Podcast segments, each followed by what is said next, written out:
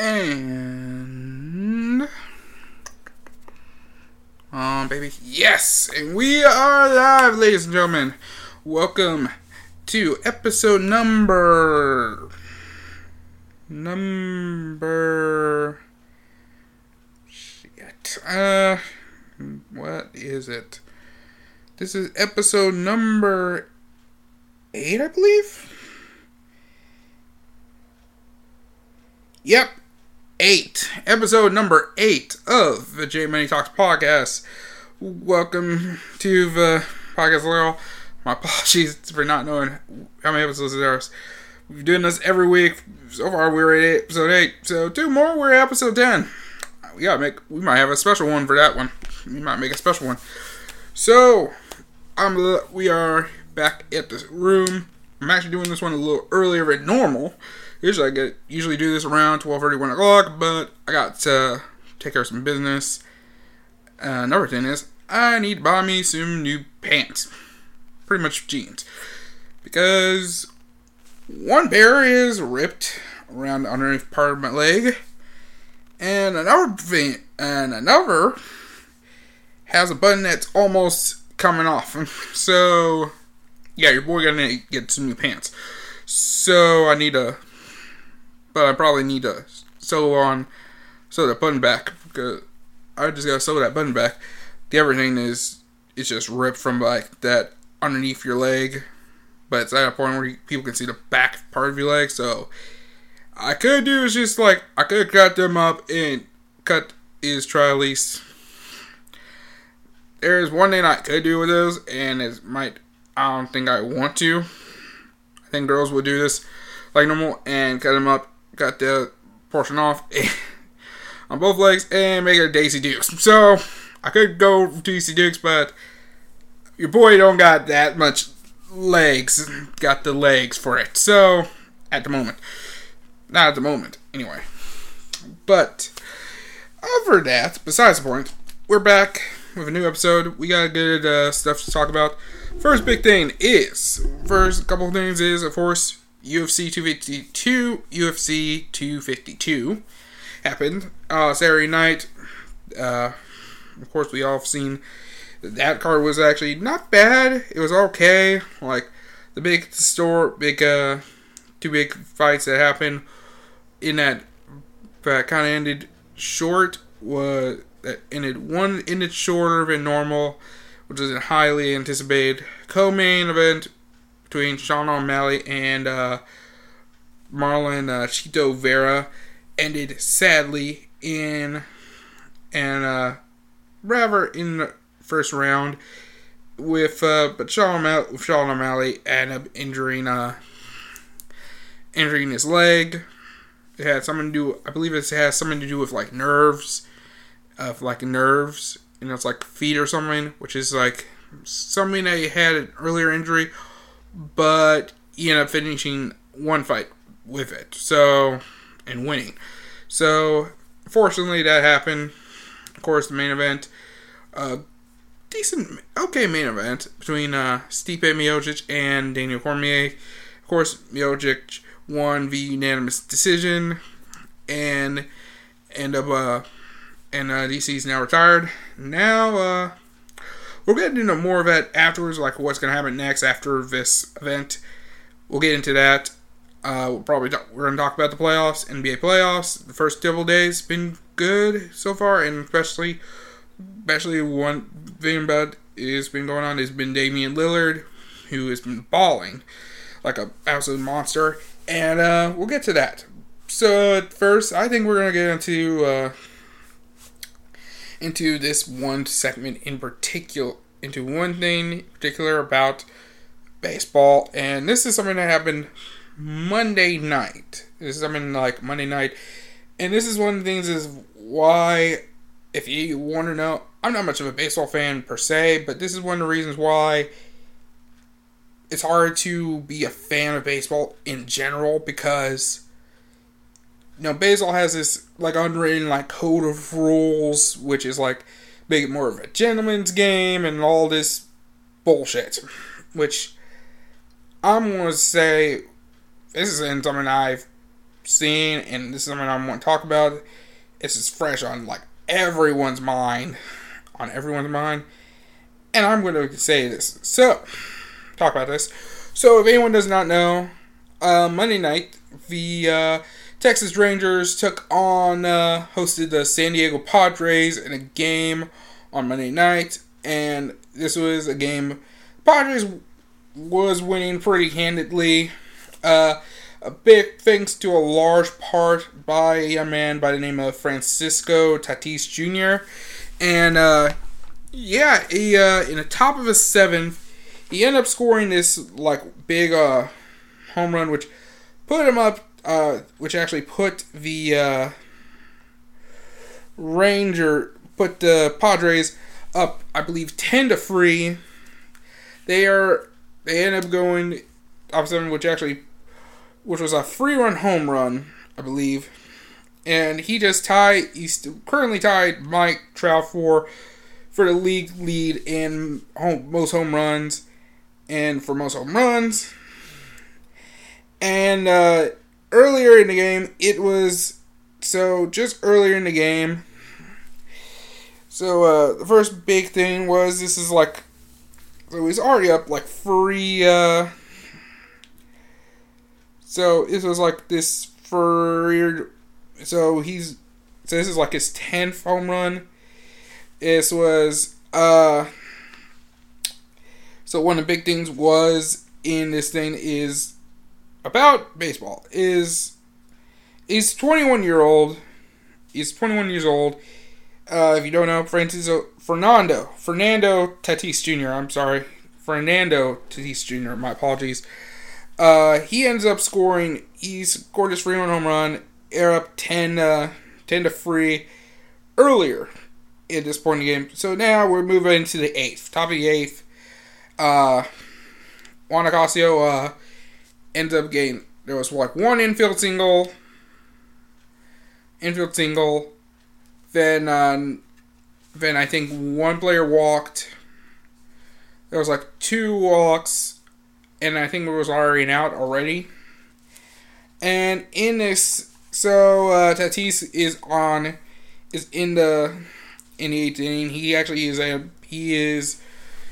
They pretty much threw pretty much the reliever for uh, Texas Rangers at the time, Juan Nicasio. He ended up throwing three straight balls, like a couple of them hit the ground, and it was just like basically like that he's just looking around now, before the pitch happens, before this next pitch that happens, uh, there was is a thing in written rule baseball is if you're if you're ahead in the count 3-0 and if you're leading by like six runs or something, you're supposed to let the pitcher take. You have to let take a pitch. Basically, just uh, get take a strike. Basically, that was the plan basically. That's usually this unwritten rule. This is keyword quote unquote unwritten. So Tatis was there was a sign. Usually, base coach would take a sign, take a sign saying like let uh, Tatis know like yo, this pitch just don't swing at it at all. And Tatis pretty much, I don't even look towards third base line, even though he was just like prepping the next pitch. He didn't see the sign, this sign from third base coach at all. Nothing at all. So what happened is the next pitch, uh, Juan Nicasio threw this like this nice fastball out in the middle, sort of around the middle. Horshin Tatis went ahead took this swing, and the next thing that happened was it was ended up being a grand slam that tacked on four more runs. Now the rate now the Padres at this point is now leading 13 14 to 3. So at the end of the game, so this is a game that happened. Uh, basically, it was like basically what happened was that uh, the player pretty much like basically everyone's like kind of high fiving him a bit, and then like the manager, who's like the first year manager for the Padres, George, Jayce uh, Tingler, he kind of just like looked at him like, uh, dog, uh, dude, you shouldn't have taken that swing, taken that pit, taken that swan on that pitch. Like pretty much just like, because what happened is Jay Tingler is actually was a former, um, was with the Rangers at the time. So this was like his first. This is his first time coming back to Texas as the manager for the Padres. So of course this is something that's going to happen. The Padres won fourteen to four at game. Uh, when Tatis said his manager did congratulate him after hitting his homer, after hitting his homer. This is his, which is actually, which is actually like put him one more home run ahead of Mike Trout, who is pretty much in the league and just got like a big four hundred seventy million contract dollar contract, like a big extension. Like it's so um, so it's, it's like that's the thing. Like, and that's one of the things about it is. So one of the things about this is, is that like like pretty much the manager said like, well, he's young, a free spirit, and focusing on all these all those things. That's the last thing that will ever take away. It's a learning opportunity. That's it. It'll grow from this, but but Tingler Tingler did say like just you know, a lot of our guys have a green light to swing at a Frio pitch if the opportunity arises. But for that particular situation, we've had a little bit of a comfortable lead. We're not trying to run up for scoring anything like that. Which I'm like, so the Rangers, I guess, show like, okay, fuck you, kid. Like, pretty much said, fuck you, kid. Decides to throw the next pitch behind Manny Machado, who is also like this a big name in the league. And uh, but that pitch was the first pitch from this young rookie by the name of Ian Gibaut, who actually replaced the previous pitcher, Juan Nicasio. So, but just said, like, I I didn't. Manager for Rangers, uh, Joyce Woodward. No, Chris Woodward. Sorry. He says, I didn't like this personally, but like I said, the norms are being challenged on a daily basis, so just because I don't like it doesn't mean it's not right. Only we liked it as a group. So Tatis Lair says he actually got the message a bit because he said this. Uh, I've been in this game since I was a kid. I know a lot of unwritten rules. I was kind of lost on this. Those experiences you'll have to learn. Probably next time I'll take a pitch.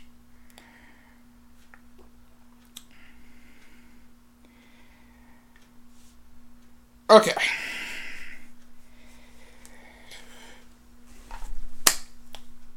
this is one of the things is about baseball that makes zero sense, and this is what a lot of fans agree, with. I agree with this as well.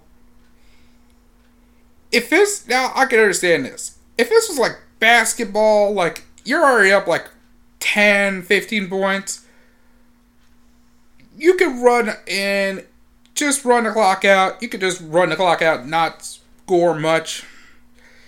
I mean, just you can just hold the ball, hold the ball, and then just like, you know, dribble around and then dribble, pass it around, and shoot like the last possible second. If it makes, it makes. If it doesn't, it doesn't. And pretty much that's how you at least handle that. Or towards.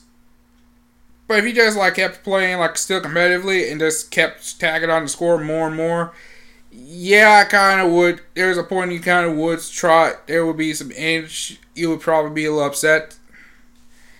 If this was like football, yeah. If you are like, if you're already like up like three or four touchdowns, and you keep, if you just like score another touchdown, a couple more touchdowns, and you're just telling like the opposing team, yo, scoreboard or some shit, like you're you're bra- you're kind of bragging a bit, like like we get you're ready to score up, but come on, you don't have to brag about that.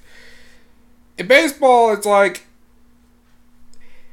my thing about this whole thing is you're paid you're even paid to do one of two things. If you're a pitcher, your main job is to pitch. That's all you do. You practically just pitch. Now, yes, there are some pitchers who can hit baseballs that can hit. The closest was Babe Ruth. He was a pitcher, and he dude was a slugger. But this is at a time where baseball, baseball, you play multiple positions. You can play. You can be a pitcher and still hit. You can be have to be a hitter because you're on the rotation. Now that was a thing back before the the American League did the DH rule, the designated hitter rule, and this was like the American League decided to do that. The National League decided we're gonna keep it, you know, the traditional like pitcher has to hit. So, uh, but this is that time where no designated hitter rule was like universal as is now. But one of the big things about this is Venus, he's a shortstop. Uh, Fernando Tatis Jr., he's a shortstop. There are three things, okay? Is either A, some cases, you make some leaping catch on a line drive. Number two, feel the ball and get the simple ground out or work a double play, or catch an infield fly in your way. That's all he does. So, one of the big things that he makes his money on is to hit a baseball. And my thing is, like, if you're a hitter and you see uh if you see a fastball coming right in, up the middle which is like the one place you tr- pretty much love to have, is that one good hit pitch coming right up middle where you can just take as much force and hit this thing as hard as you possibly can swing it. And the goal is you want to at least hit it hard enough to where you pretty much sent that ball out of the ballpark. Or at least at least close to a wall or somewhere it hit somewhere where you can start you can get on base. Or be in a position to score.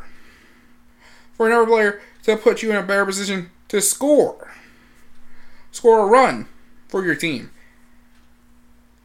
My issue is there to about this is there's a thing like nowadays if this is a thing like about baseball if this was something that happened 40 years ago, if there was a comfortable like six seven run lead, and and that and if you swung off Rio pitch like that, back then, yes,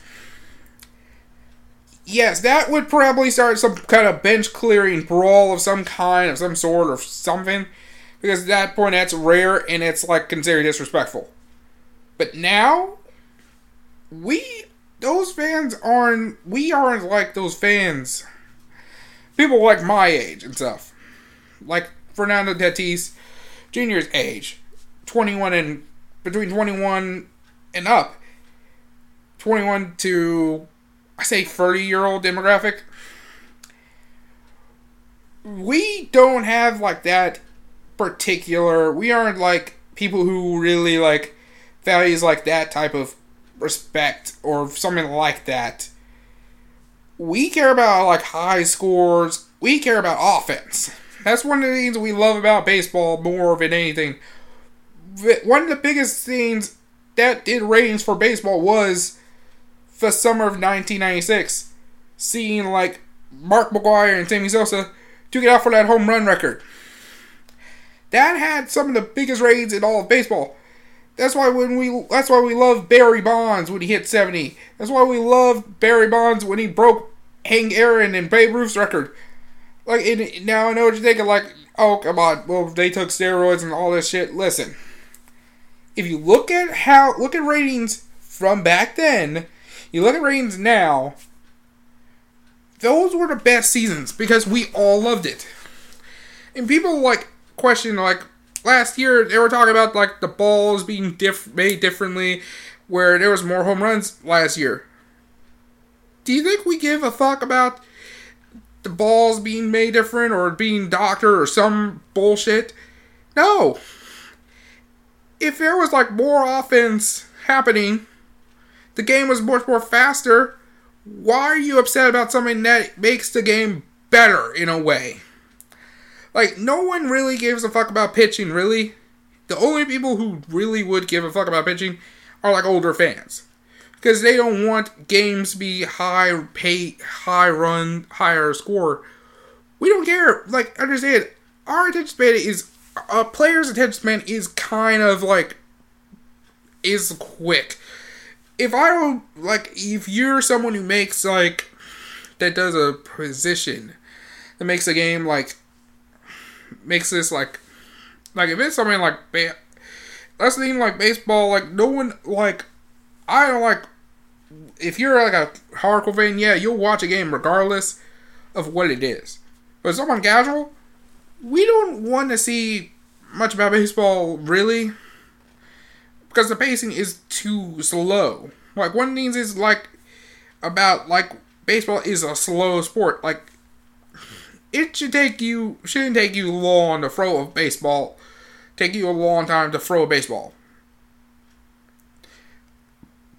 Like, I get it, there's hand positions, but look, at a point in time, like, listen, either you, like, it shouldn't be timing that you have to decide which pitch you should try to throw, which pitch you shouldn't try to throw.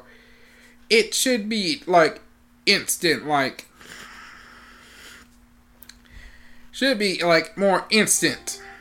Like, instantly, like, a snap your finger, just like, okay, like, like, here's the thing, like, it's in, like, a lot of things, it's more of like a day driven game, like, and there's, like, stats and stuff, like, a lot of kids, Verizon Fantasy Baseball, a lot of us want a player like that to hit that home run or hit that grand slam because to us that adds more that's fantasy points.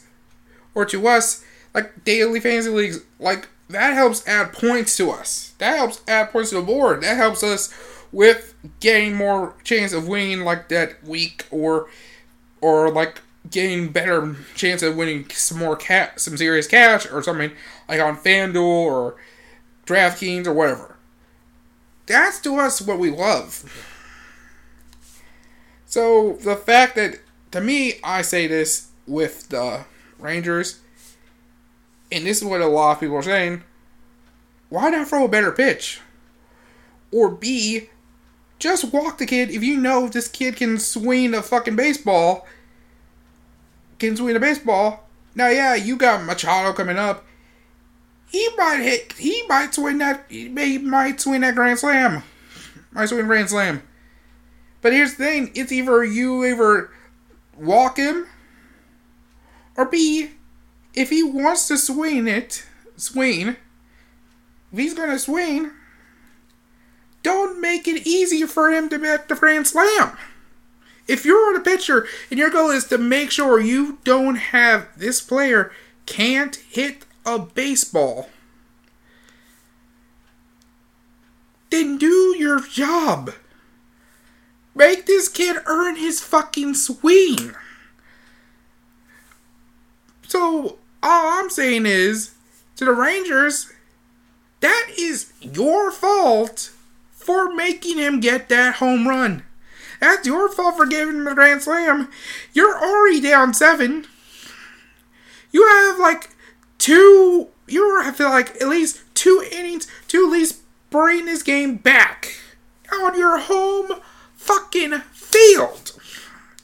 Understand something? Like one of the things I saw was that the that the Padres had like. Hold on one second. Okay, we're back. Um, had to make this quick phone call.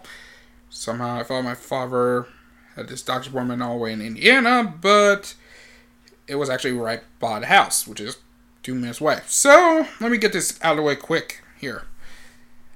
This is a thing about like a lot of this is like something that's happened before involving bat flips and there's like a thing with bat flips, and then like this stuff with like the players buying their home runs a bit, and it's like a conventional thing where it's like, why is that a big deal? Honestly. Like, to be fair, this is a thing, like in the 2015 playoffs, in the 2015 ALDS, between the Rangers and is his name? Texas Rangers. You've been you've played a role in some major hits involving in the playoffs over the years. And this is something that's your fault here. Okay, keep in mind. This is something that you have done over years. Five years ago, you played the you played the Toronto Blue Jays. Game five, ALDS. You guys had a good lead. Lead over a crate over some weird rule that is like dude was in the batter's box, the catcher hit, hit the tip of the dude's bat and got a couple got a run scored because of it. What happened next? For the Blue Jays score two on you, and then to make sure add insult to injury, Joey Jose Bautista channeled like the energy of that crowd and hit a bomb in front of you, and just to, for good measure, chucked this bat like just like the ball. Told the bat, "Fuck out of here." That's what this dude said five years ago, and then your, one of your players decided to start a fight over it like three, like six months later, because he got shitted on. And I think you guys lost that game too. So it's like, bitch, the fuck. So get you guys complaining about some shit that you caused, that a pitcher caused. Understand? If your pitcher throws the pitch, throw a better pitch. Earn the swings. Tell keep and all I'm saying is this. If you're upset like, okay, these guys really don't give a fuck about keeping a lead attacker, keeping like what to stay competitive, all the game basically what Tatis is saying is I'm gonna keep this game competitive from the first at bat to the last one. All I'm saying is to the Rangers, keep that same energy, even if the fleet is. Because here's the thing, like the page, the Padres had a lead, like a ten run lead in the past, or and lost or something, or a seven run lead in the past and lost. And have came back from a ten run lead. So here's the thing: no lead in baseball is really safe. So if you really just like no, just throw pitches, just like, just don't matter. No. Tatis is saying is this. If I'm a bit bat, and I have a chance to swing that ball, I'm a swing at the fucking ball. I don't give a fuck what lead it is. I don't care if it's a one run game, two run game, three run game, 7, 10, 15, 20, whatever it is. I'ma keep the same energy. All I'm saying is to the Rangers, what he's saying is keep that same energy with him, with the Padres. To very much go instead of responding by throwing pitches behind a player's back or head, just to let him know, like, yo, I don't like that. That's some pussy shit. You know what's real boss energy? Going in there and swinging for the fucking fences. That's the energy you need to keep. Instead of doing some bitch shit like that. What happened? So it's like, that's what you need to do. That's what we all want to see happen in this game is listen. Like, in my opinion, this is what this is what the league needs to do sit down with all the managers, all like the GMs and all this, all the players and all this stuff. Have a like a huge league meeting. Say, okay, let's look at the all the unwritten rules. Let's see what all all the unwritten rules are. We deem like are the, part of the unwritten rules, and let's see which should be added to the rule book officially, and which is actually complete bullshit. to me, the first thing is look, keep is probably that six run rule, the Frio shit is stupid. Throw it away. Everyone does bat flips. Because if you look at a lot of the players in this league, like like Fernando Tatis and like some of the players, some of these players grew up in the 90s are like radical, like people are growing up in the 90s. People are playing this game now are in their 20s, grew up in the 90s and 2000s. They've seen players like Vince Carter, Ken Griffey Jr., A Rod, and pretty much some of these players who really don't give a fuck. Didn't really give much of a fuck about tradition. So all I'm saying is, if you're going to get on this kid for pretty much something that probably Ken Griffey said, let the kids play. Keep the same energy. Work for listen, if you're going to make if you don't want this kid to swing at a freebie, then make it easier make it a better pitch. Throw a better pitch. That's all I'm saying is. To me, this is how if you want this game to survive or thrive more, this is how you gotta do it. Get rid of some of the stuff with bat flips. Seriously, like let if it's like if it's a home run I hit, I hit. And it was something that I like earned like from like a two two or like a two one or some something where I was like or it was something I was like behind an 0-2 pitch and I get a good swing on it I'm like, that's better for me. That's something I'm like, I feel earned. If it's a home run that like gets me, gives my team the lead, or was a walk off, I'ma flex. I'ma do one thing. I'ma flex on y'all. Cause that is something that you cause. You threw the pitch. And you got the consequences. You got the L. So all I'm saying is to the Rangers, keep the same energy. If in the Tatis is keeping that same energy with the bats in a game where he's winning, keep the same energy on the bats for the next two innings. You got two innings to at least score at least another 11, 12 runs. You have like six outs just at that point try swing for the fucking fences. Instead, what you're all doing is acting like a bunch of little pussies with your feelings hurt. Calm, grow a goddamn set. It's hard to swing the fucking bats. Bitch. Alright. I'm gonna go. I got to get some shit done. I gotta take a shower real quick. So this might be a few hours later. So we're gonna take a quick break. We're gonna talk about UFC 252. We're gonna talk about the playoffs, and we're gonna talk about some of the stuff going on in training camp with the Ravens and uh, in the NFL in general. So uh, don't go anywhere, y'all. I'll be right back. Don't go anywhere.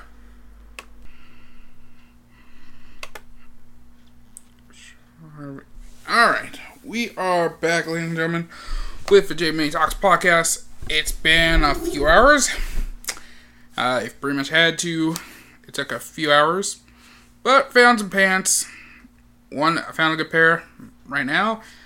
Uh, in terms of pretty much waist, it is. I'm a 46. Found a couple pairs of shirts, a couple pairs of shirts, but I'm gonna be working on this uh, belly. Your boy is uh, dieting, cutting down for Halloween. I'm playing dressed up as Scorpion from Mortal Kombat. You know what I'm saying? Get over here! so, that's what your boy doing. Week two so far, not bad. Uh, we want to know the first week. If I'll probably post them on on the Instagram in a minute, but outside the point, that's size the point. We're back. Let's go into one of the big topics. One of the things we're gonna talk about is probably what happened afterwards with UFC 252. But why not cover that real quick? I'm gonna cover that real quick. Uh, let me find. Uh, let's see. Yeah. So UFC 252. All right. Because I didn't get a chance to see any and all of the. So I didn't see any of the prelims, so I don't know. So I say this: congratulations to Kai Kamaka, Chris Daukaus, first round TKO. Um, Livinha Souza Vietnam decision. Danny Chavez, Vietnam decision. Virna Jandiroba with uh, first round submission. And Vinc Pichel in uh, for the featured prelim bouts. Congratulations on those fights. Um, so let's go to the first one.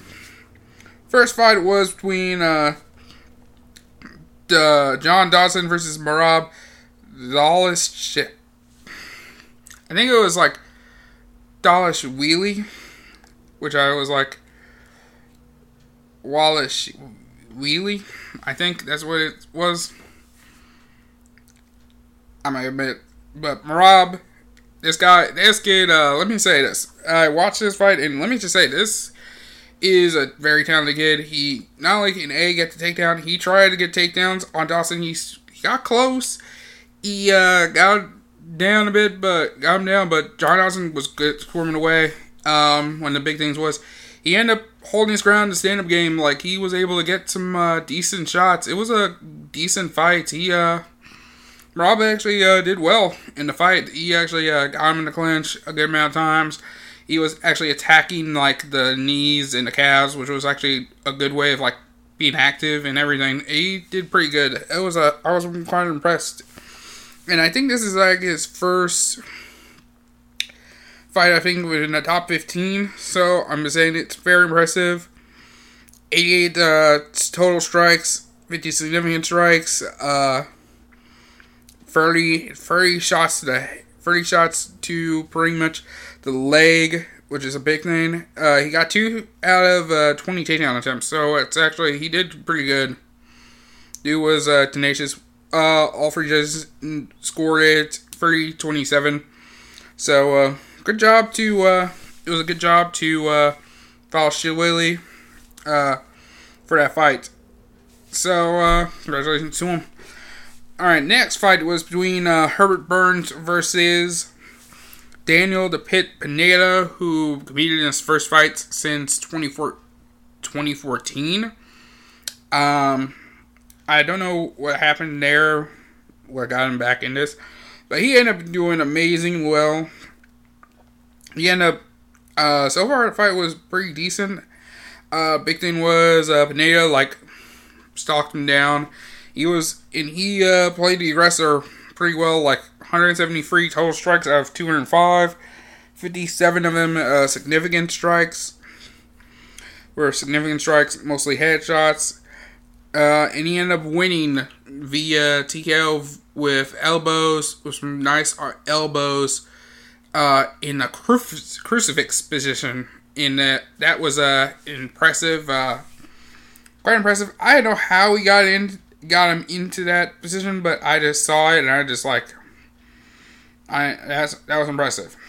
So uh, yes, big uh, congratulations to uh, Pineda for the win. Uh, welcome back to the UFC. Hope we can see more of you competing. I hope. I'm impressed. So we go next to the heavyweights, the big boys, and uh, Jar- it was between Jairzinho Rozenstruik versus uh, JDS Junior Dos Santos, and it was okay. It, it was a decent fight. It was like I think it was interesting. Uh, Rozenstruik was a bit more of an aggressor, 42 compared to 24. And uh, so far, both of them were both have this, and both men have uh, huge knockout power. And uh, I think one of the things is uh, Rozenstruik was respecting his his power, and uh, you and he ended up doing pretty well. Uh, one of the things that uh, tried to do was go for the body Looked like most of them affected the body. 15 out of the 24 significant strikes he did was to the body. You know, try to soften him up a bit, which is smart. Soften the body up, hit soften the body, start aiming to head opens up, and and it did well. But uh, uh, Rozenstruik, he uh, ended up getting one lucky strike. Fake got one uh jab, fake the jab and then caught him with an overhand like check up, uh, check left or check right, I believe, check hook, and uh, yeah, ended up hitting uh, ended up hitting uh, JDS, knocked him down. Uh, JDS tried to get back up, but hit struck, struck him again and uh, knocked him out, and that was uh, and it was a good fight there. Uh, that was in second round, uh, pretty good. Now we go into the co-main event, which is honestly was uh, this one was highly anticipated to be a great fight between uh, both uh, Sugar Shane O'Malley versus Marlon Chito Vera. And it started off pretty decent. It was looking like pretty good. And then, but uh, the sad case is, like, Sean O'Malley had a, sadly, uh, something to do with his nerve, with a nerve in his foot. End up, like, going out on him. And it was like a bad injury, which hurt him a bit. Also played a role in the finish, which was something, uh, like, a little bit quicker than normal, but uh, Vera ended up getting him down. Uh, ended up opening, getting op- uh, a couple elbows, which hurt him a bit because I don't think he was focused on uh, things. I don't think they were focusing on. He was thinking about the shot, him getting hit. He was thinking of more or less, uh, more or less the uh, injury in question. So I won't take that away from or I'm like, but still, uh, but yeah, uh, Chito Vera won that one via knockout, TKO with elbows, and um, yeah, that was a it was a bad fight. I was thinking it was a, I was anticipating to be this match would be good, and uh, sadly it just ended in a kind of a short fashion. So it just uh, yeah, we just have to focus on that another time. Okay, so let's move on now to the main event. This is the main event of the evening for the UFC heavyweight title. Stipe Miocic versus Daniel Cormier for the third time. This is this is that this is the end the trilogy, and uh, this was actually a decent matchup. It was uh pretty good. Uh, it's uh, Daniel Cormier did get a takedown in in the beginning round, and he was going to, and he tried to do some, try to go for takedowns, but more attempts, but but one of the things that Stipe did was end up having good uh, clinch control. He was making sure like he that uh Daniel Cormier was not going to be able to at least get anything, any type of like like hand control or anything to like get, at least make this fight work. Um, make the fight work. Uh, one of the big things was Stipe ended up getting a good amount of shots and ended up uh, getting at least a knockdown towards the end of the second round.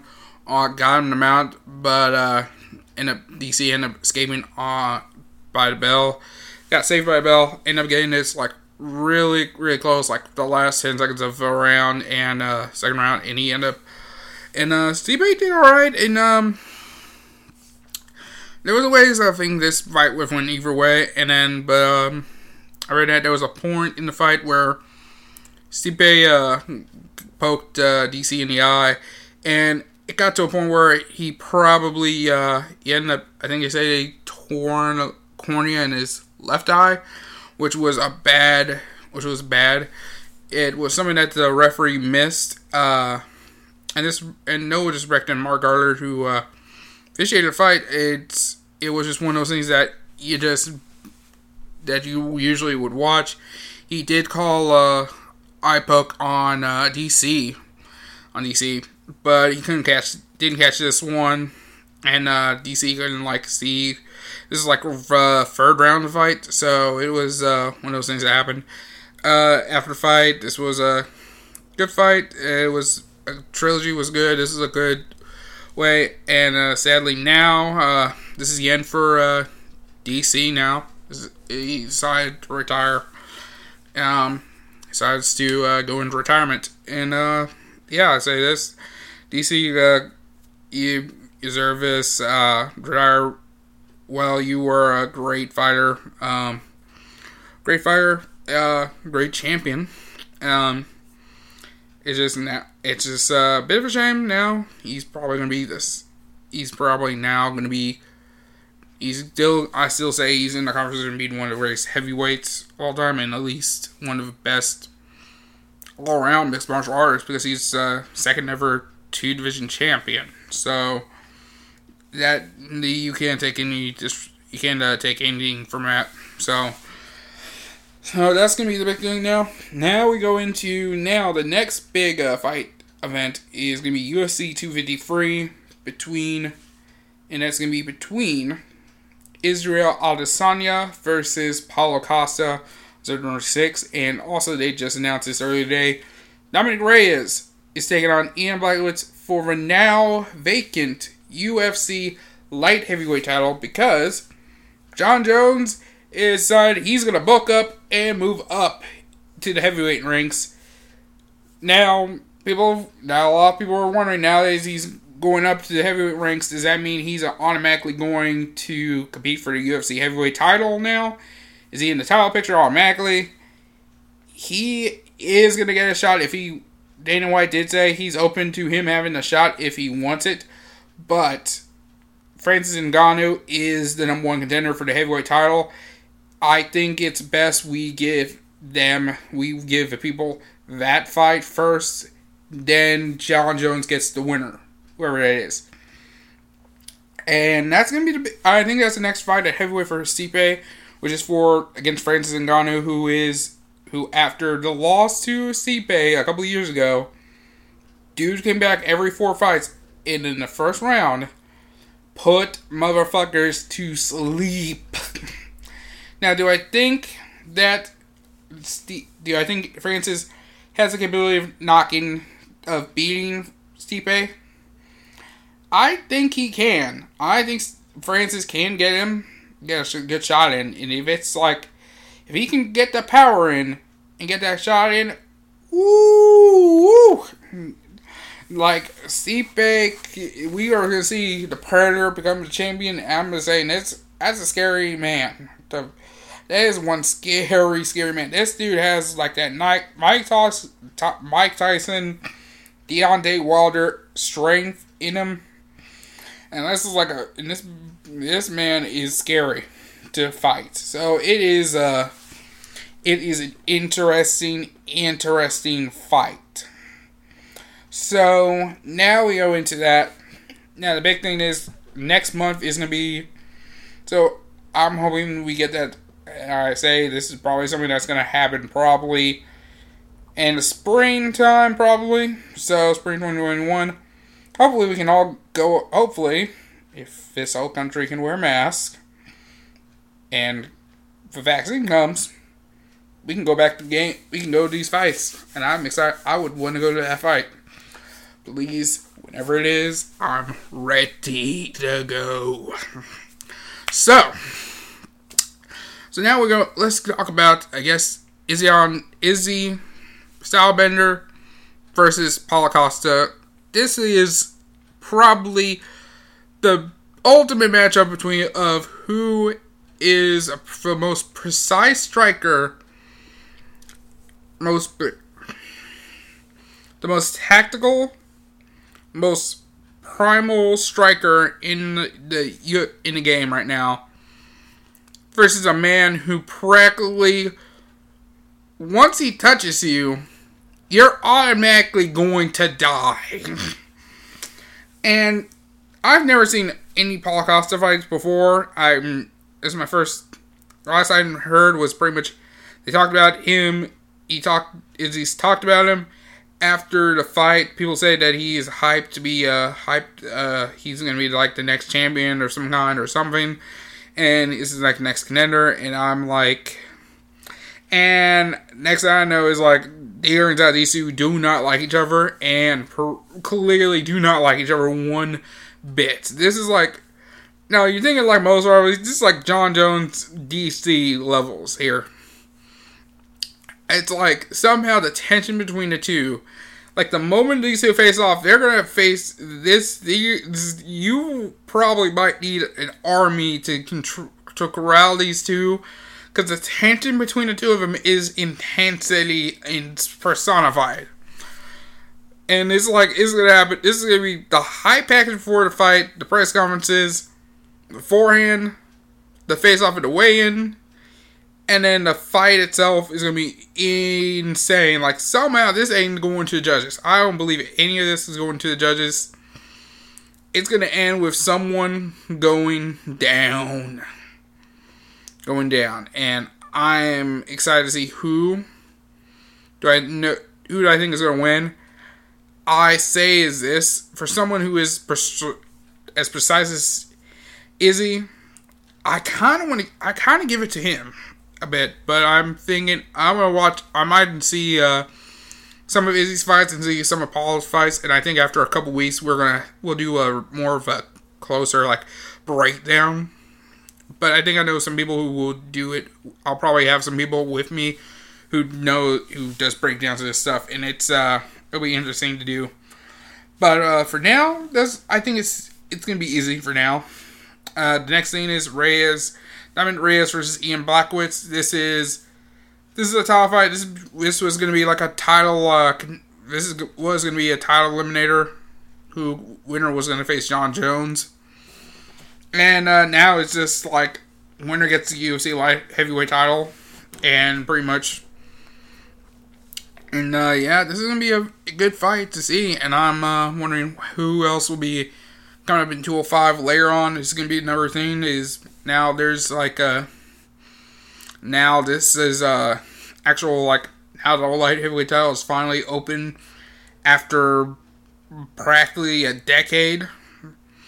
As uh since over a decade this is going to be an interesting to see who is going to be the champ the champion and who's going to be stepping up as contenders. Now who's going to be the new uh how's that division going to go and everything. And um, yeah, I think it's gonna be interesting. See, and uh, but um, yeah, for now, this is uh, this is gonna be interesting.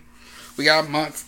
It's gonna be coming up in another month from now. We'll probably talk about this in the future and uh, future episodes to come. So we're gonna take a break. I'm gonna take a quick break here. I'll be back in like two minutes and uh, we're going to talk about the playoffs here. Don't go anywhere, folks. We'll be right back with the Jim May Talks podcast. Don't go anywhere. Alright, everyone, we're back with uh, Jim May Talks podcast. We're actually, so right now, we are going to talk about the NBA playoffs now. This was a, uh, this so far, this series, this past, these first couple days has been uh, pretty interesting. Has been pretty interesting right now. Uh, the big thing that's going on right now is, of course, the the first big thing was the first two days was packed with action. Was packed with a lot of action. The first big ones, if we, so, started Monday. We started with probably, and the playoffs started with probably a barn burner of a game between the Nugget, Denver Nuggets, and the Utah Jazz. Uh, Nuggets won 135 to 125 and the, the big big story in that one was probably Jamal Murray doing a end up going back to back, going uh, hitting ten of his thirty six points in overtime, especially on a day for probably Donovan Mitchell, Donovan, Mitch, Donovan Mitchell, who uh, former Louisville Cardinal by the way plays for Utah Jazz, uh, just flat out went off, scored fifty seven points for most in Utah Jazz history and the third most in the NBA in an NBA playoff game behind Elgin Baylor with a 61 point performance for the Lakers and of course MJ with a 63 point performance against the Celtics in an overtime loss and a great overtime loss. And this was a big one. And uh, this was a big one but Jamal Murray ended up scoring 10 out of 16 points and uh, pretty much helped uh, give uh, Nuggets uh, 10 point lead, the, the 10 point win, giving them the first game in this first round series. And this is a big one. They're actually playing today. He was, uh, so he ended up going. Uh, when uh, Mike Conley for Jazz ended up leaving the bubble he went back to Ohio to see witness the birth of his son. Hope he comes back. We'll uh, hopefully he'll be back. And I guess I do know this. He is gonna. Do I think there was a? Do I think this game was gonna go down back to back and forth? This was gonna be something that was gonna happen. Uh, one of the things about this game was Denver during regular season and and in the restart, they Denver did go 3 0, but won by a combined margin of 11 points. The last one was actually 11 days ago, and I let 132, 134, 132 double OT thriller in August 8th. So this is a big thing. The biggest one was playing was pretty much was staying out staying out of this game amazingly. Jamal Murray ended up scoring 20 uh, points in the fourth quarter and in overtime, and the dude and their winnings was pretty much. And then Don Mitchell scored 22 points in the fourth, 17, 17 more in the, uh, and then 17 points on in the second second quarter. So yeah, that's a that was a big thing after this. Uh, do I think this is gonna be a long series? I believe so. This is gonna be a game. I think this is gonna be an intriguing series. I think a good chunk, some chunks of the series is gonna be is gonna be interesting. And Jazz Nuggets is gonna go probably I say six. I say this will be going six games. It is. I think it's gonna be six games. Uh, right now, it says here, in accordance to the NBA's COVID 19 policies, Mike uh, Conley is going to be is subject to a quarantine of at least four days when he decides to return to the bubble. So that means he's probably missing the first two se- games of the series. So um, yes, this is gonna be it. That's one of the big things. Is uh, in the next game that happened Monday was between the Brooklyn Nets and the Toronto Raptors. Uh, the Raptors are coming to pretty much begin beginning their pretty much their title event. Their title defense. They're the second seed in this series. They end up winning their game 100 134 to 110 behind uh, 30 points from Fred VanVleet, who pretty much uh, practically maintained like the intensity of playoffs. They even and this was a they matched a season high of 22 free pointers instead of franchise playoff record with 22. Uh, he ends up getting a ends up getting uh, Brave VanVleet also got 11 assists in the game with only one turnover. So he's the first Raptor in franchise history to combine 30 plus points and 10 plus assists in a playoff game. Uh, with less than five minutes of first half, the Raptors were ahead 68 to 35 at one point.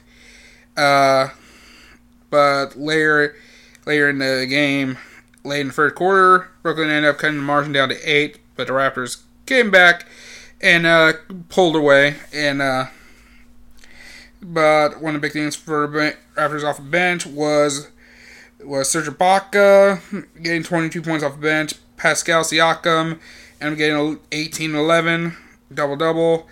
Uh, Kyle Lowry had 16 points, 7 rebounds, and 6 assists, no turnovers whatsoever. Marc Gasol scored 13 points. OG Anunoby had 12 points, and Terence Davis scored 11. For the now for the now for the uh, Nets here, uh, leading scorer was off the bench by uh, let's see what's the name is Timothy Luwalu Cabarrot scored 26 points, match career high 26 points. Uh, Joe Harris scored 19 points. Christopher Caris LeVert ended up having 15 points and 15 assists. Jarrett Allen collected 15 points and 12 rebounds. Garrett Temple also had a 10 points. Uh, one of the biggest thing was one of the big things it was pretty much this was a practically a great uh, game. This is a game, and this is also them also uh, playing without playing without KD and Kyrie. Of course, KD is recovering from the torn Achilles tendon he uh, tore in the finals, and Kyrie's out with uh, I think an knee injury of some kind, so they're both out of this. So, and this is something that was uh, expected. The next close, now this one was a more closer game, and this is between the Celtics and the 76ers, a classic Eastern Conference rivalry game. and uh, the big one was Jayson Tatum scoring, having a career playoff high, 32 points and 13 rebounds.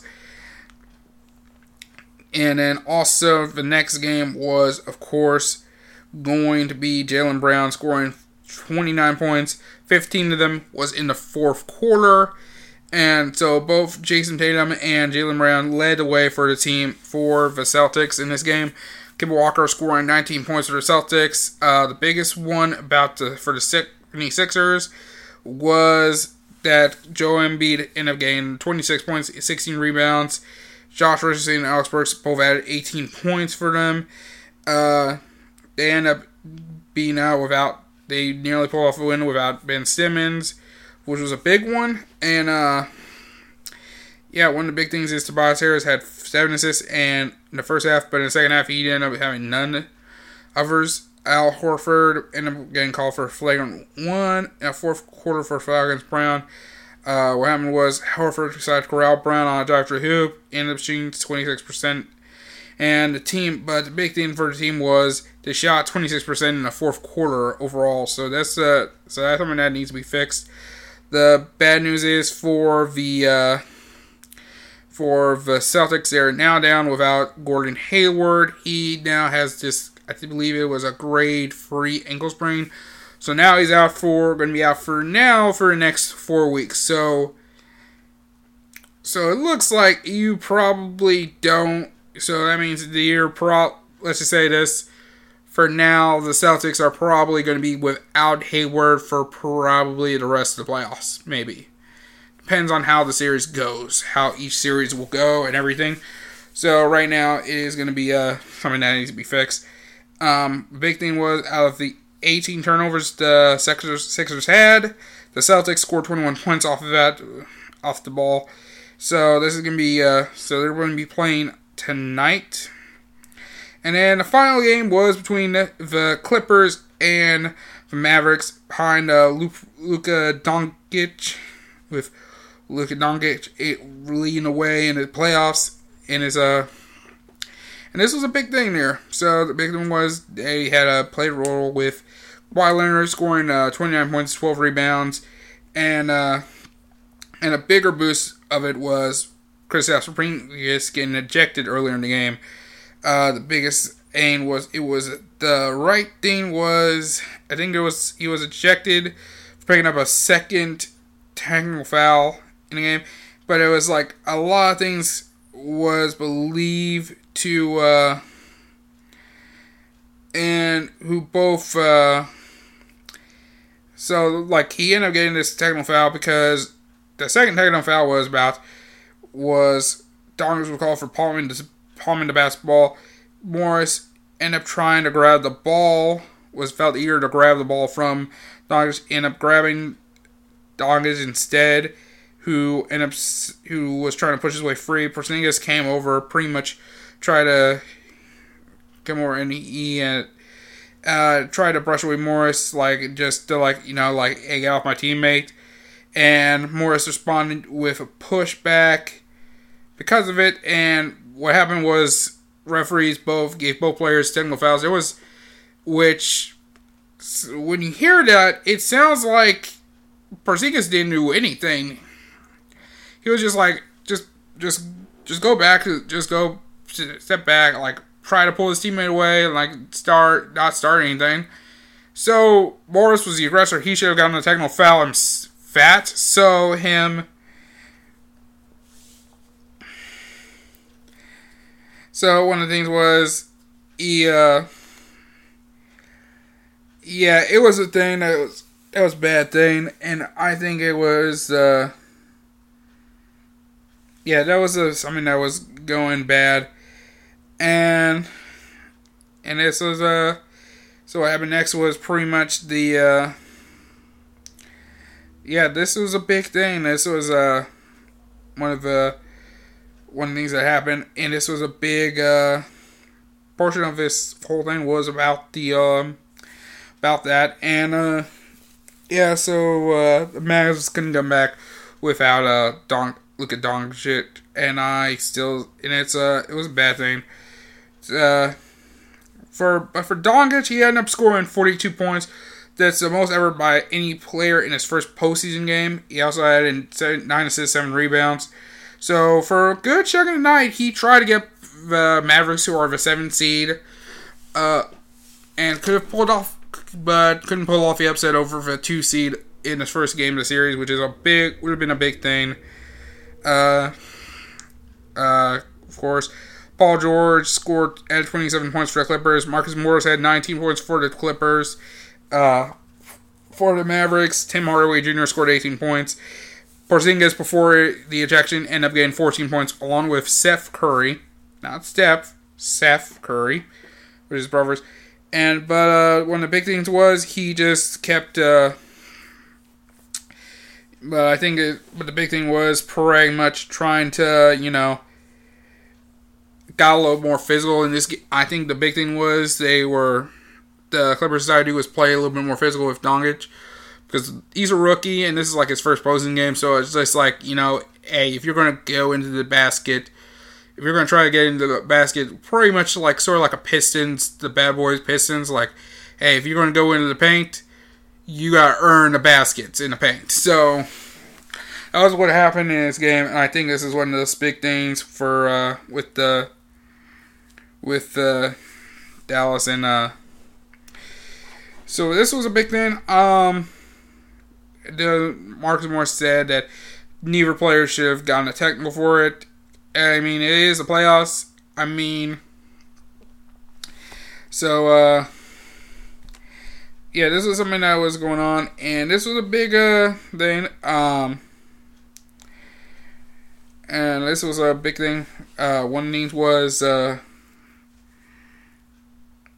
one of the big things was that uh, Luka Doncic actually at one point slipped on slipped to the court on a drive and end up. It looked like he ended up uh, hurting his lower leg. He actually did leave, went back, went to the back after coming out of the game soon. Uh, but he ended up coming back. I think they came. He did come back after uh, later on. Uh, Dallas made uh, 12 frees in the first half, which is a fr- franchise playoff record.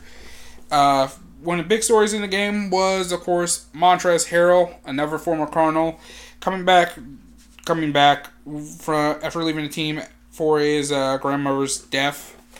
First grandmother's death. He ended up getting six points in 15 minutes of action. The big thing was uh, he ended up missing the first uh, six games. You know, be with his grandmother. Um, uh, and then the last two, he missed the last two games while uh, after returning to the camp to uh, the bubble, coming into returning to the bubble. He uh, after finishing quarantine, he joined the teammates Monday morning, and uh, yeah, he came back. And uh, yeah, this was a big thing. And uh, so yeah, it was just uh, it's an emotional thing. I hope this is it's just good because uh, this is uh, yeah, it's uh, something that sure need to feel bad. And uh, yeah, that was Monday. So that was Monday. Now let's go into the big games, into the games on Tuesday. The first was the Orlando Magic taking on. First, start off with the Magic taking on the Bucks. To me, when I look at this series, I'm thinking this is going to be an easy series for the Bucks, for the Bucks, and was going to go in this game just, you know, coming into this game. And my thought was that the Bucks was going to go into this one just ready to just storm through. And to storm through and storm magic and just, you know, send them home early. But I don't know what it is. I guess it's that magic and Walt Disney gave him some magic or something. Because what happened was uh, a player by the name of Nikola Vucevic. Yeah. Um. So I'm sorry, I'm bad in this. But uh, Nikola Vucevic. Vucevic. Yes. Scored ended up getting in a, a playoff career high 35 points and 14 rebounds. And in that played a role in helping the Magic like stun the Bucks 112 122 to 110. uh, in that in that first game of the day. Terrence Ross came in with uh, 18 points. Gary Clark at 15, and DJ Augustin had a uh, 11.11 assist double double for the four, AC Magic, who uh, came in into this game 14 point underdogs in that game. So that was a big thing. So now in this in this best of seven series, the big thing was going to be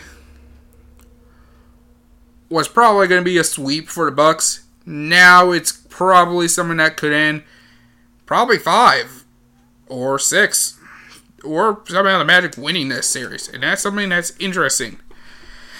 Um, one of the things Vucevic said about the whole thing about the play, people saying about the Magic's chances in the series, he says, "We don't care what other people have to say.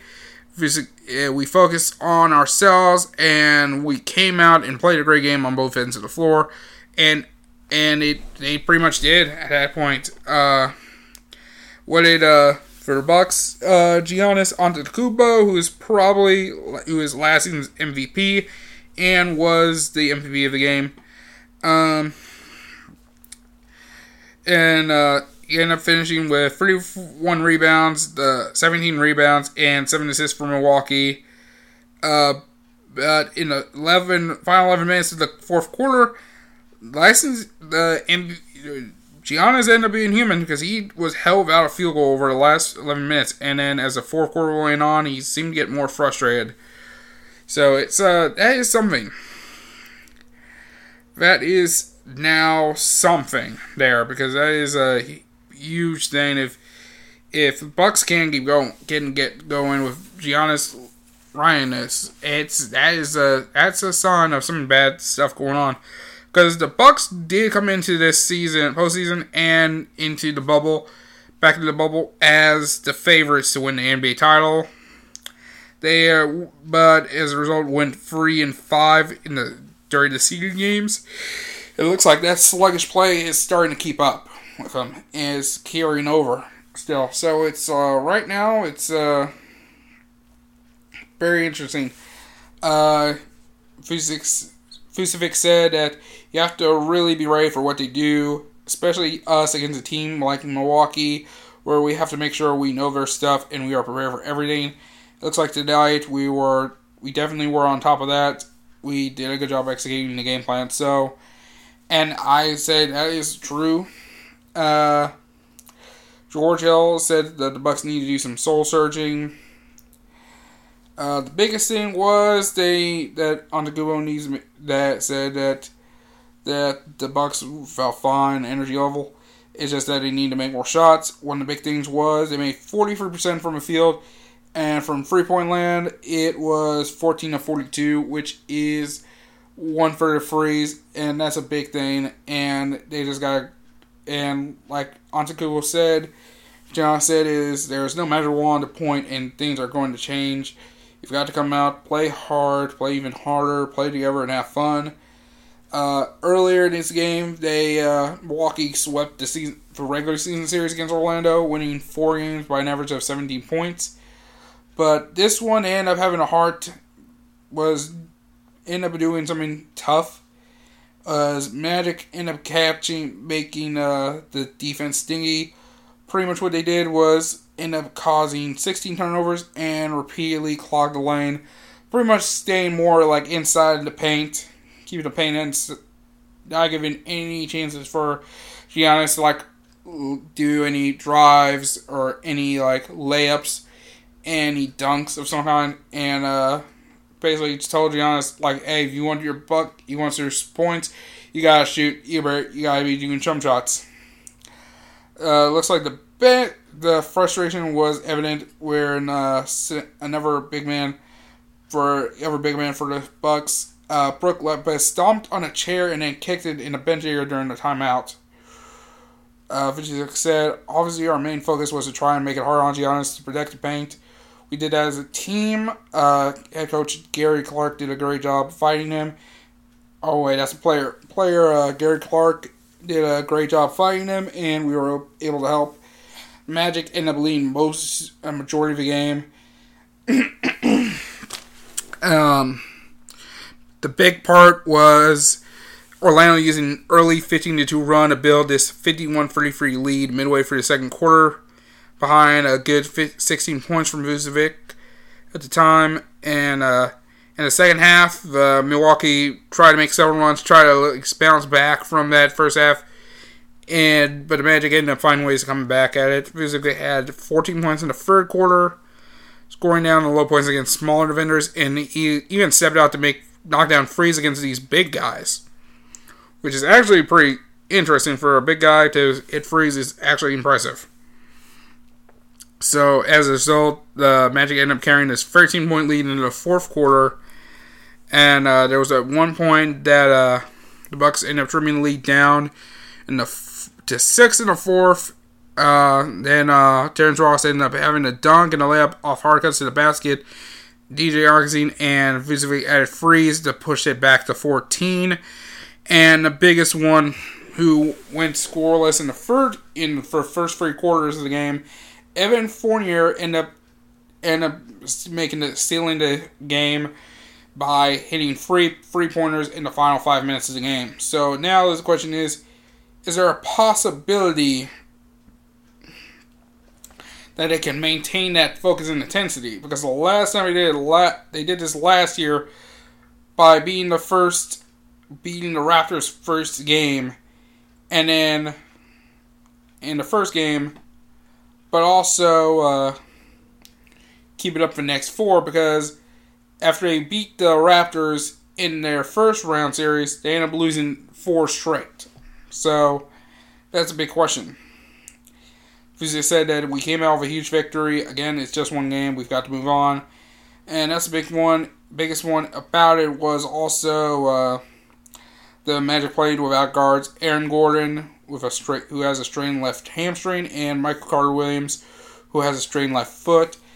Aaron Gordon is expected to return before Carter Williams in the series, possibly in this series. And Antetokounmpo ended up playing his first game in a week.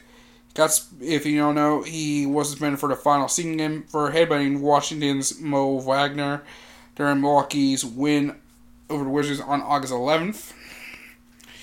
The numbers was uh, Vucevic ended up finishing 15 from 20 of 24 from the field, 5 of 8 from three point range, and 4 assists. Uh, Magic head coach Steve Clifford, Magic head coach Steve Clifford said he was just terrific. He played. He's played very well down there. Down here, he made big play after big play today, but I'm not surprised because his preparation for his playoff series, and I think it will show he's on top of things. So that's gonna be that series will return as tomorrow uh, for the Bucks. Head coach uh, Mike Budenholzer, he doesn't believe that playing in the bubble is backing his team at all it's always great to play in front of your fans and feed off their energy a little bit, but we've all been down here in the bubble for a while, so I think everybody should understand how to sustain a, a run and prevent runs in the series. series. Um, the next thing is the, the next game was the Heat and the Pacers going back and forth. Is of course a division rival. Jimmy Butler, he ends up going uh, pretty doing pretty well. Uh, and the pulling away from uh, and the pulling away from the uh,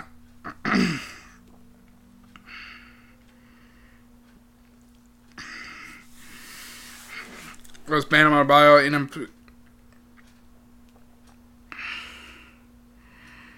So one of the things was uh, was pretty much Butler usually doesn't hit free. This guy he made a who hasn't shot a, made a free pointer since March the second. One of the things was like Jimmy Butler has been doing kind of bad to like hit freeze, and one of the big ones is Jimmy Butler knocks down like two big frees very late in the fourth quarter to help uh, the Heat away from a 103, 113, 101 victory over the Pacers in their game, uh, in game one. Big part of it was from uh, Bam Adebayo imploring him to shoot free pointers. And uh, one of the things was Alabama said about Butler, who hadn't made these frees since March 2nd. I yell at him all the time to shoot the ball. Tonight, it just clicked where he listened to me and made he made some big frees.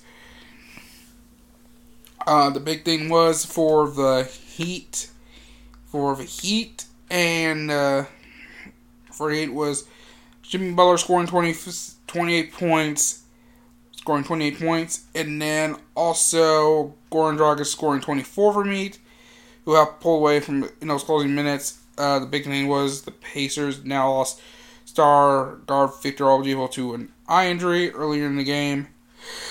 Uh, big thing was uh, speaking of Bam Adebayo, he ended up having 17 points, 10 rebounds, 6 assists for the Heat.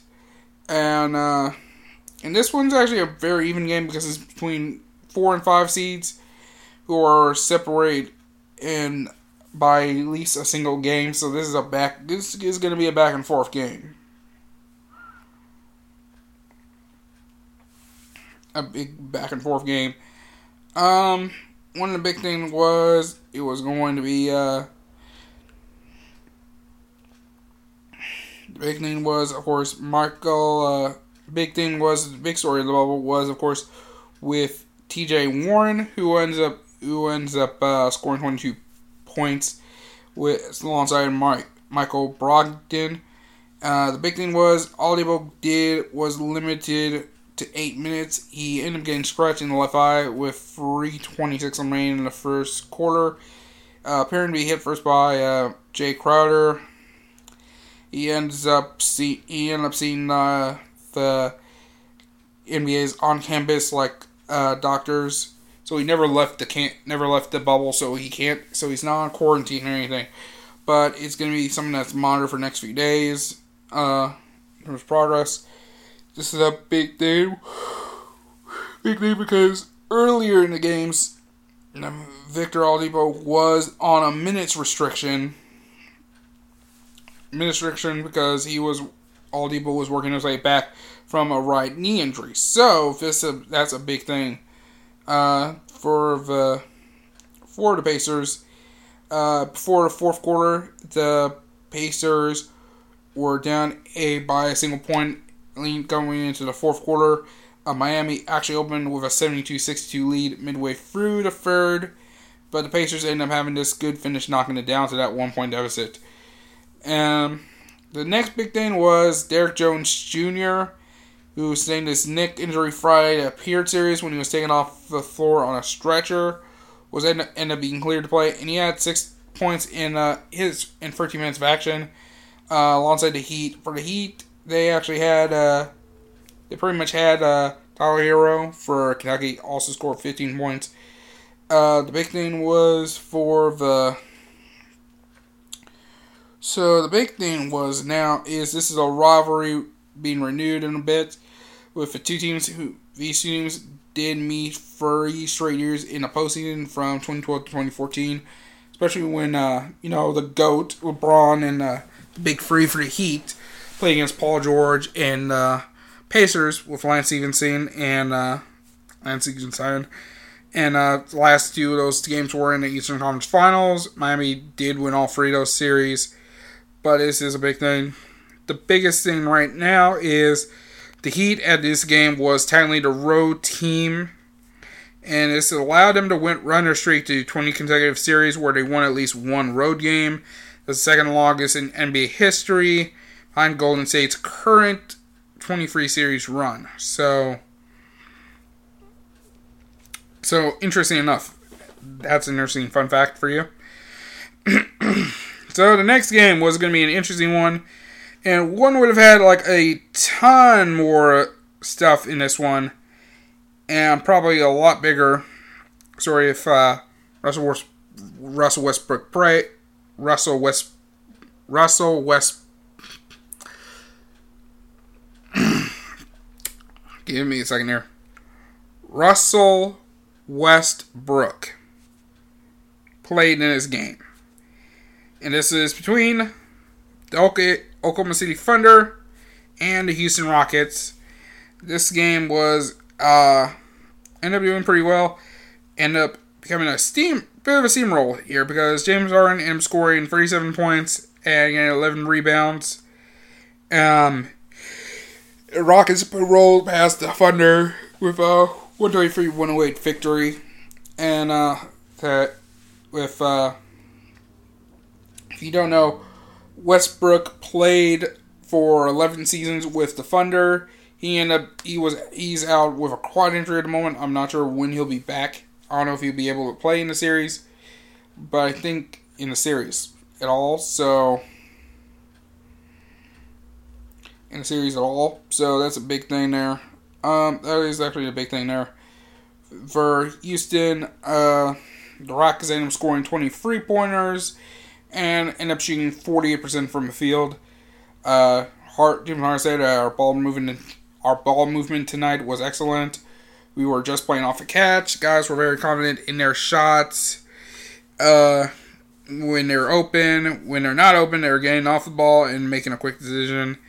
Uh, alongside for Houston, Jeff Green scored 22 points and Eric Gordon scored 21, which who right now is this moment they are not sure how long they will be without Westbrook in regards to his quad injury. So uh, from the bench, the Rockets end up getting 42 points from the bench, and uh, missing for the Thunder was Danilo Dan Leo Danilo Gallinari and I'm matching a playoff high career high with 29 points for Thunder. Chris Paul, who joined us joined the Thunder in a trade that actually ended up sending Westbrook to Houston to begin with, ended up finishing with 20 points, 10 rebounds, 9 assists, almost getting a triple double in this game. Steven Adams added uh, 17 points and 12 rebounds for the for the Thunder. uh, Eric Gordon scored 16 points and Harden had 15 in the first half, which gave him a 68 to 52 lead at the half. So Thunder coach Billy Donovan said, "I think probably that six minute mark in the first quarter to about the six minute mark in the second quarter. There was a 12 minute sweat, 12 minute stretch where we got very slow. We didn't play with any force." With any force, we weren't playing downhill. We weren't really getting out and running like we need needed to. Uh, OKC did cut the deficit to 10 at one point in the third quarter, but then the Rockets pulled away and led 104 to 83 heading into the fourth. It looks like the Thunder, according to Chris Paul, it looks like the Thunder need to adjust to Houston's zone defense coming game two. Uh, Chris Paul says, We're going to figure it out. It's a different team. You play the whole season a certain way, and then you've got a team that switches everything. It's game one. We've got to figure it out. So so that's a big thing there. Uh, for the Thunder, they're missing a rookie starter starting guard for for the Thunder, a rookie by the name of Lu Dort, and a missing game with a sprained right knee. Uh, in place of Dort was Ter- Terrence Ferguson, Ferguson, and he up scoring six points in that game. Chris Paul was called for a technical foul as the team was heading into the halftime break, and Harden opened the third quarter at the free throw line at the free throw line. Being the game, being the third. For the Rockets, they held the Thunder to 30% shooting in the first quarter to take a 20 20 lead. They had just scored seven. They've only had seven turnovers the entire game. Ben McLemore scored 14 on the bench, and uh, it looks like Green, I believe it is Jeff Green, end up played uh, two and a half years for the Thunder between the years of 2008 and 2011. So that is interesting. That's an interesting fact. The fun fact about this was on, Don, yes, Daniel Garrett and now scored 29, scored 29 points on 9 of 7 for 17 shooting. Uh, for 16 forward says, I was just trying to use the height advantage in the post, just trying to keep just trying to keep moving. The more you move out the ball, the more effective you can be offensively. Um, Beginning was stepping up. The Rockets end up or outscoring the Thunder by 28 points when All Green was on the floor. Uh, Jim Harden said that that's what we need with Russ out. Even with Russ in the game, we need guys to step up and make plays. Steph was aggressive tonight. Uh, Eric Gordon ended up missing, had missed six games in the restart with a sprained left ankle. Uh, Harden says that Eric looked back to his old ways and we're we we're gonna need that every single game from here on out. Uh, that's that game's gonna be back tomorrow. And then finally, to end the night, the biggest uh, game of the night, and this is a big one. Of course, it is, of course, the Portland Trailblazers and the LA Lakers. And to me, I found this the most intriguing of the series of all the series because to me, if you don't know the the past three games that was going on with Damian Lillard this man, this man, Damian Lillard, came into this game like a goddamn savage. Like scoring like 60, like averaging like over 50 points for the past three games, past three games. And and in, in every game he's this guy is just takes goes goes to the logo, goes right out of the logo and will hit this crazy long ass free from like near the logo, dead ass straight up, just pulls up just to demoralize you and just let him know this is my game. It is it is Dame time. And this was a big one. Uh, and of course, this is what a big one is and for the Lakers, he ended up playing spoiler for the Lakers and LeBron James' first playoff appearance for the Lakers. And this was a big one. He ends up getting Lillard scores 34 points with a and leads the Blazers to uh, 193 victory last at the end of the night. Uh, for James, he ended up having a he ended up having a triple double, 23 points, 17 rebounds, six assists and 16 assists. Triple double. 24th in his postseason career, and assists were a clear career playoff high. Uh, James says about the game was we had a couple we had a couple of breakdowns which which you can't have down the stretch, especially against a team like Portland. And he is right. This is a game. This is Portland is a team really committed. Was really getting into this game tough here. Uh, Jusuf Nor- Nurkic ended up having uh, 16 points and 15 rebounds for Trailblazers, who at one point in the first half led as, by as many as 16 points. Uh, for the Lakers, this is their first time make. This is the first playoff appearance since 2013. This is the first of since sadly the post Kobe Bryant era, and uh, yeah, they narrowed the advantage down to 57 56 at the break. And they kept it close back and forth. And going into the final period, they were down 75, 78 75 uh, on a free pointer by Kuzma, ended up tying the game.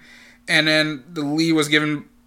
Then later, the lead was by a layup by James.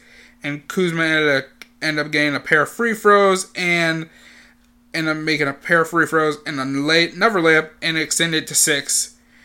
Uh, then with 5:46 to go, this Damian Lillard hits, of course, the big free ball, big free ball from the logo to tie the game. 5:46 to go, and McCall, CJ McCollum Larry ended up hitting the floater next, and that gave Portland lead again.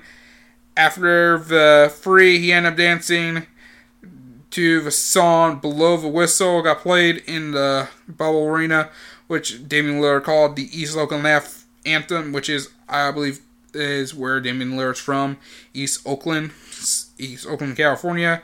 A big one was Danny Green ended up getting a layup, a tied game. Then after that happened, it was like Lillard decided to at least ball just makes another free to uh, ensure the lead again. Get the lead again. Anthony Davis ended up getting a dunk, which brought the game close to a 95 93. And then it was just, and then Gary Trent Jr. ends up making another free, brought the game, brought uh, Portland up 98 to 93. And then Nurkic ended up getting a dunk towards the end to seal it, seal the game. And uh, the big one was Anthony Davis ended up having 28 points and 11 rebounds for Lakers. Uh, the if you don't know how the how the Trailblazers end up making the playoffs for the seventh year in a row, they end up end up making the playoffs for seventh year in a row. How by winning the first play in postseason NBA game since 1956, beating the Memphis Grizzlies 126 to 122 is that Saturday on Saturday. They are among the three teams with losing all overall records to make the playoffs. No, this is the first team below that has who averaged below 500 to go to the playoff season since 2015. The Blazers were out were without uh, forward Zach Collins because of an inflammation in his left ankle. In his place, Wenyen Gabriel starting this place, and the kid actually ended up doing pretty well in the beginning. He ended up playing a huge role in the beginning of the game. Uh, the big part was in the first half, uh, Portland Trailblazers ended up leading 33 17 at one point in the first half after Joseph Nurkic, after Nurkic dunked. Um, and the Lakers did go get pulled two, but couldn't pull in front until uh, Davis dunk off uh, James Paxson made it 50 to 49, which is over three minutes left and a half. Uh, with uh, a 50 to 49 lead with for the uh, for the uh, for the Lakers, but that was short lived. There was a point in the first half the game did get delayed because the Lakers rim got tilted and had to be adjusted. One point in the game, uh, Lillard ended up having end up was not the first time they've had a ball had dude balled out in a game against the Lakers. Lillard also had 48 points in a 127-119 victory over the Lakers in LA on January 31st. So this was a big thing that had to be done, needed to be done, and had to be worked on. And that's a big thing. That was a big thing, uh, which is a huge deal. Um, this is a, according to that, uh, uh, Lakers coach, uh, Coach Stotts for the for Trailblazers uh, said that said that it's no different from any other threats, no different from you know, of course that the Lakers were going to stop the league, the bubbles, the the restarts MVP of the restart, which he deserves it because of that these past three games. But that's no different from every other game. He says there's not a lot that hasn't he hasn't seen or that we haven't seen. Uh, Portland is also going without Rodney Hood, who's continuing rehab from an Achilles injury, and Trevor Ariza, who actually decided to opt out, opt out of uh, seat of restart. So, so yeah, this is a big thing. Um, next thing is Rajon Rondo is in the bubble right now. He has returned to limited practice heading into this playoff but he's still out with a fracture at thumb.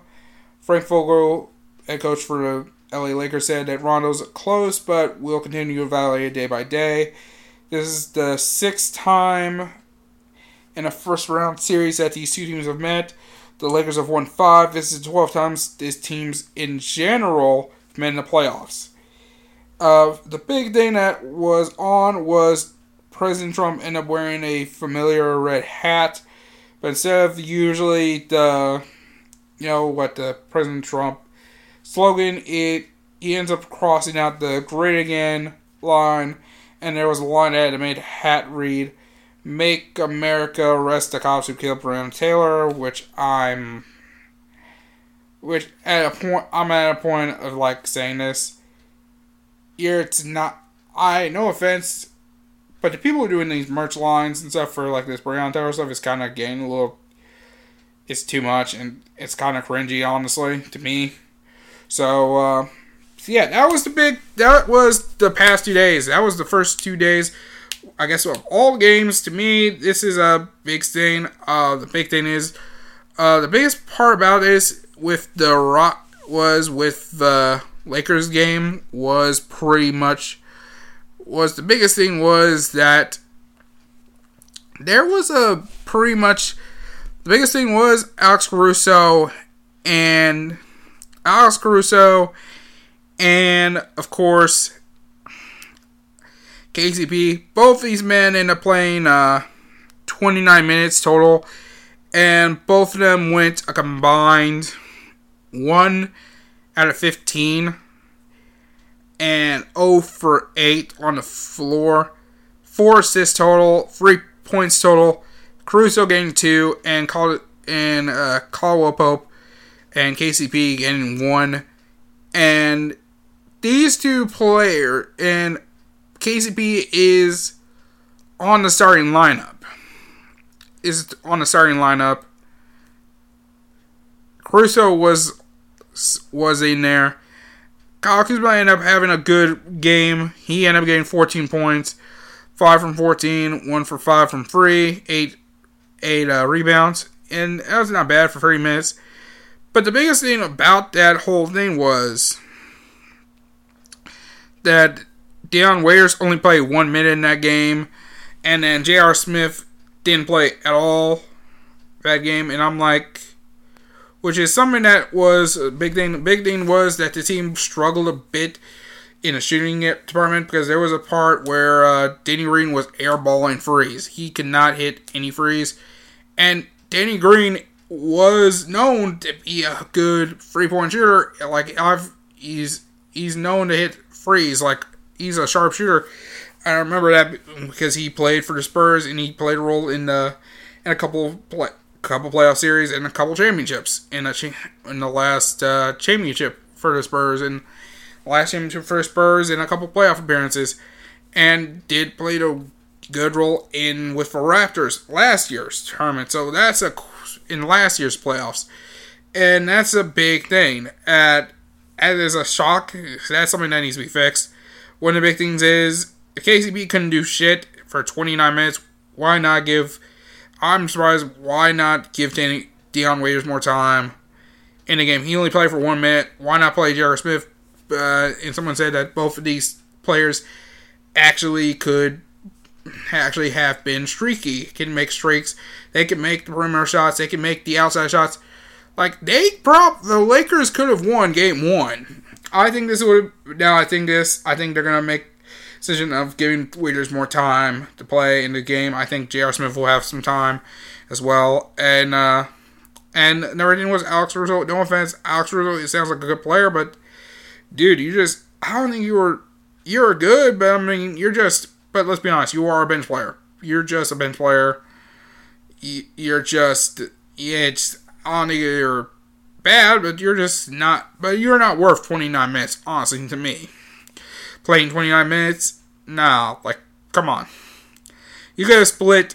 I think if you did was split some of the time, at least with with Dion Waiters and J.R. Smith, like give each fit, give all of them like 14, 15 minutes this I think they would have actually uh, done well. I don't know. It's uh, that's something that needs to be talked about. I don't know what else to say about this, but uh, yeah, that's all. Uh, that's all the sports there. I think we have covered all the sports. That's a big thing there. Uh, do I think the Bucks can are gonna bounce back? Yes, I think they can bounce back from this.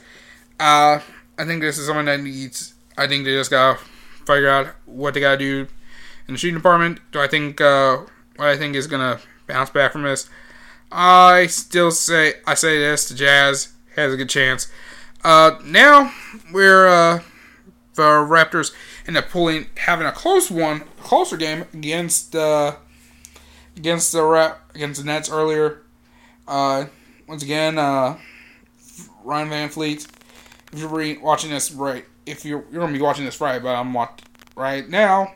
The Raptors end up winning 104-99. Uh, big game, never game, good game by Fred Van VanVleet with 24 points, and assists. And uh, Norman Powell ended up having uh, 24 points off the bench. Uh, as of right now, that's at least, there is at least a two little lead for the Raptors. Kyle Lowry ended up having 21 points, 9 rebounds, and actually forced a big turnover in the closing seconds. Uh, the Nets were led by Garrett Temple with 21 points. There was a 33 point. Oh, this is about game one, actually. This one got more closer as the Nets end up building a 14 point lead in the first quarter.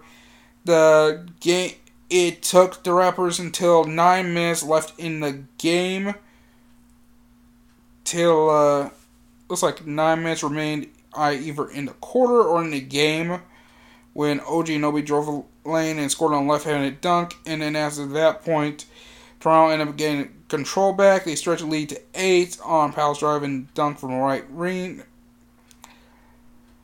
The Nets end up having this one uh, chance to actually get a chance at this game. It looks like here it says here that uh, Nets did have one final shot to send the game to overtime after after uh, after Timothy Lalu Luwawu-Cabarrot scored a free with 40 seconds left, which trimmed the lead down to 102.99 and Toronto got called for a shot clock violation on the next possession, and and on I guess into the handoff near midcourt, Lowry ended up swiping the ball away, and Powell ended up coming up with the loose ball and scored on this one breakaway dunk in the game, and uh, for the Nets, LeVert ended up having 16 points, 11 rebounds, and every double double for him, and both Jarrett Allen and Joe Harris both at 14 points and 15 rebounds for the Nets. So the big thing was they're right now they are still remain shorthanded for the Nets is coming came into this playoff series with uh, shorthanded without Kevin Durant. He's still healing from his right Achilles injury. Kyrie Irving with a right shoulder injury. Nicolas Claxton with left shoulder. Spencer Dinwiddie, DeAndre Jordan, and Taurean Prince all out because of COVID 19, and Wilson Chandler opted out due to personal reasons. Uh, for the Raptors, they end up forcing uh, 17 turnovers in the game, welcoming just 8 for themselves. And uh, that's game two, and that's uh, going on. And right now, the Jazz are leading the Nuggets 61 to 48 at halftime. 48 at halftime. Um, right now, let's see. Here. Uh, Jordan Clarkson's leading with 16 points for the Jazz on 66 out of 12 shooting. Uh, Nikola Jokic, Jokic is leading the Nuggets with 15. 15. Four rebounds for Clarkson, six rebounds for Nikola Jokic. Free free assists, he had two turnovers for Jokic, played 18 minutes. And Royce O'Neale is leading with six assists for the Jazz. Uh, right now. Uh, yeah, Jordan Clarkson leading the game for 16 with 16 points. Gobert is actually leading uh, up next with 12. Uh, Donovan Mitchell has six points, uh, free of six shooting, 0 for 1 um, from three point land right now. Uh, big one is for the Nuggets. Nikola Jokic scored 15 points, six rebounds, free assists, Uh, with uh, all Michael Porter Jr. leading with 12 points, free assists, uh, four for seven from overall with two, two for two on freeze, and that's uh, right now that's the game right now.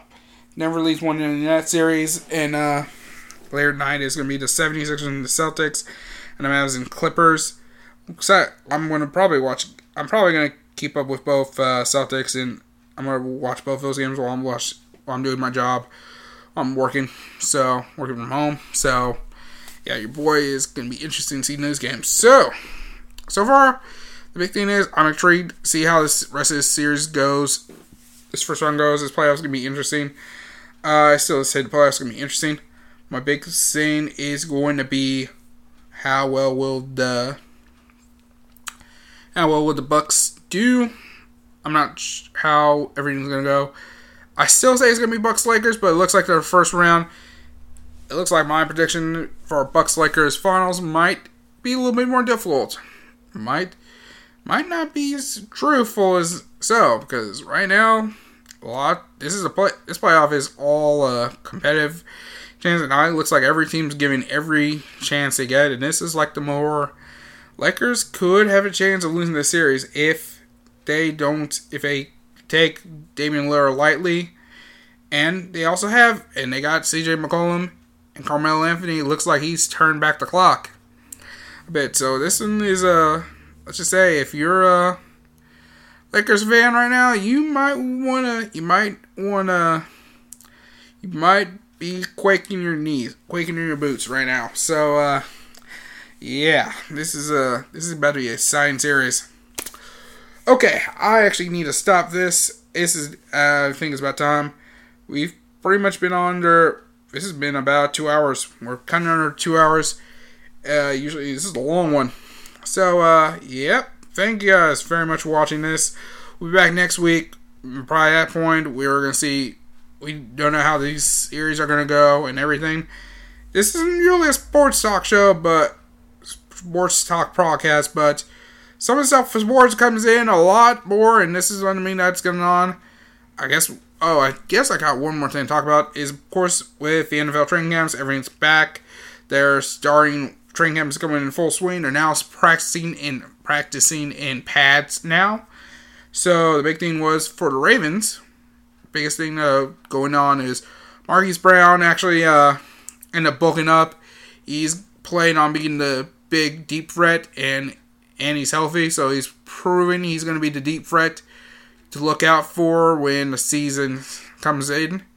Lamar Jackson looking on working at deep art is going to be working on that deep bomb, on that deep bomb, and but the big thing is the Ravens could have some, do have some, gonna have some depth, but also they're gonna might have a have a new uh, new leader another leader on in the team and a good veteran and a good one because this week the Ravens end up hosting Dez Bryant for workouts at their training camp. Yes, if you don't know, Dez Bryant is Dez Bryant is a former first round pick for the Dallas Cowboys. He played for the Cowboys in the first few years. He ended up taking the league by storm. Uh, did well for the Cowboys. Uh, one of the big things that he ended up leaving was uh, he ended up uh, his contract with uh, Cowboys ended up going bad because of decline in production and a couple of like uh, issues, um, couple of like behavior issues. Uh, but yeah, he ended up taking time off, better himself. One of the things is the Ravens did come after him in April 2018. This was before I think this is like right around the draft time this is still as Flacco is the quarterback going forward, and uh, they wanted to have sign him to a multi-year deal. And one of the things is the uh, Dez was like, eh, I'm gonna go kind of. I kind of want to go for a bigger one-year deal, and I guess that fell.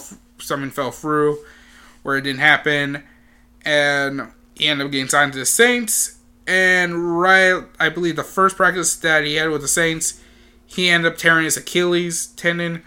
Same thing with KD. This is a it's a big injury, and he's been out of this for about a couple years. He's been training close to the Cowboys practice facility in Frisco, Texas, and um, yeah, he's planning on making a comeback. And this is uh, a chance for him. And uh, Lamar Jackson fought to himself said uh, it's up to the front office side if they want to keep him, bring him over. And they kind of need someone at depth because one of the things that happened was Chris Moore, uh, never a backup wide receiver, is also a veteran, ended up breaking his finger. He's out for the next couple weeks. So for the fact that it that Dez Bryant could play for Ravens is practicing a practicing with the Ravens, but also there's a chance we could pick him up. I say that is a good play, and that is if we can get a good Dez Bryant, like prime Dez Bryant. Woo, Let's just say your boy going to be rocking that jersey. Let's just say you're going to be seeing your boy rocking Raven jersey with pride and cockiness. okay, let's just say your boy going to be acting kind of a little cocky. Okay, you're going to hear me talk a lot of stuff if you are not a Ravens fan, you probably don't want to hear me. so, but uh, yeah. Anyway, that's it now. For that's officially it now. Thank you guys very much for watching. Uh, sorry this took a while. This one actually took a while because I actually had to spend a couple hours getting some clothes and stuff. And uh, yeah, thank you guys very much for watching. I'll be back next week. We'll be back next week.